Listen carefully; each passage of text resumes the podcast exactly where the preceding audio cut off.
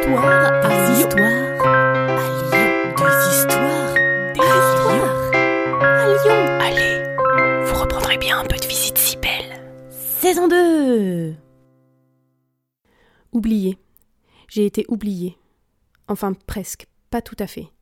Une plaque rue Sainte-Catherine, le panneau d'une allée à mon nom dans le quartier de la Confluence, et tous ces gens qui passent à côté sans même les regarder. Même les historiens ne trouvent que quelques traces de mon existence. Ils n'écrivent que très peu sur moi. Alors, je m'y colle. Je vous raconte. J'ai grandi dans une famille bourgeoise. J'ai reçu une bonne éducation. Quand j'ai atteint l'âge de 16 ans, nous avons tout perdu. Mon père a fait faillite et ma famille est tombée dans la ruine. Brutalement, j'ai dû aller travailler. Ce choc de la découverte du travail ouvrier m'a amené à penser les choses autrement. Personne ne sait ce que mes consoeurs et moi avons fait en 1899. Et si cela ne vous a jamais été raconté, je vous le dis.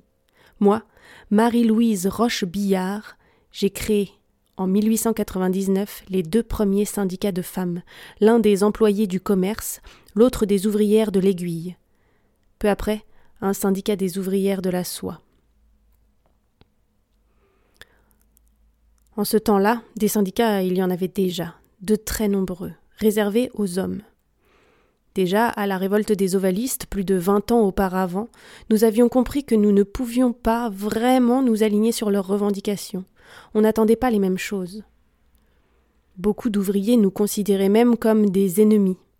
Les patrons nous embauchaient parfois à la place des hommes parce que nous coûtions moins cher. En temps de crise, par exemple, c'était monnaie courante. Les hommes disaient qu'on volait leur travail. Parfois même, les femmes étaient embauchées pendant leur grève. Ça cassait complètement toutes leurs revendications, c'est vrai. Mais que voulez-vous? Pour certaines, celles qui vivaient seules ou qui devaient assumer seules des enfants, il fallait bien travailler. Je n'ai jamais fait de grands discours. C'est peut-être pour cela que je ne suis pas restée dans vos mémoires. La politique n'était pas mon sujet. Je ne remettais pas en cause les fonctionnements.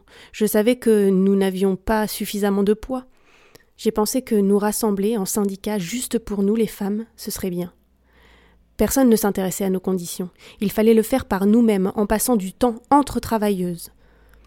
Des temps de détente avec des spectacles, des concerts, des chants, des temps de réflexion pour nous protéger des dangers extérieurs, des temps de formation professionnelle pour les femmes qui n'y avaient que très rarement accès, des bibliothèques, des cours le dimanche pour les femmes issues des quartiers populaires, des mises en place de mutuelles.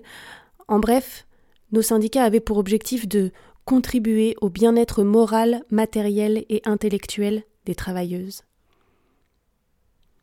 Et nous étions les premières à mettre ça en place en France. Je voulais pousser d'autres travailleuses à se syndiquer. Il a fallu ensuite que je sillonne le pays pour en parler. Au début du XXe siècle, je voulais diffuser ce modèle réfléchi et adapté à nos besoins spécifiques, à nous, les travailleuses. Vous reprendrez bien un peu de visite si belle. Salut à vous Une gognandise, en parler lyonnais, c'est une plaisanterie. Ce podcast d'histoire, de légendes et de gognandises lyonnaises est proposé par les Visites Cybelles, visites théâtralisées et comptées à Lyon. Vous pouvez nous retrouver sur les réseaux sociaux, Facebook, Instagram et Twitter. Pour réserver des visites, rendez-vous sur notre site web, vous trouverez le lien en description. Et pour connaître les prochaines histoires, abonnez-vous. Sur ce, on vous dit à bientôt.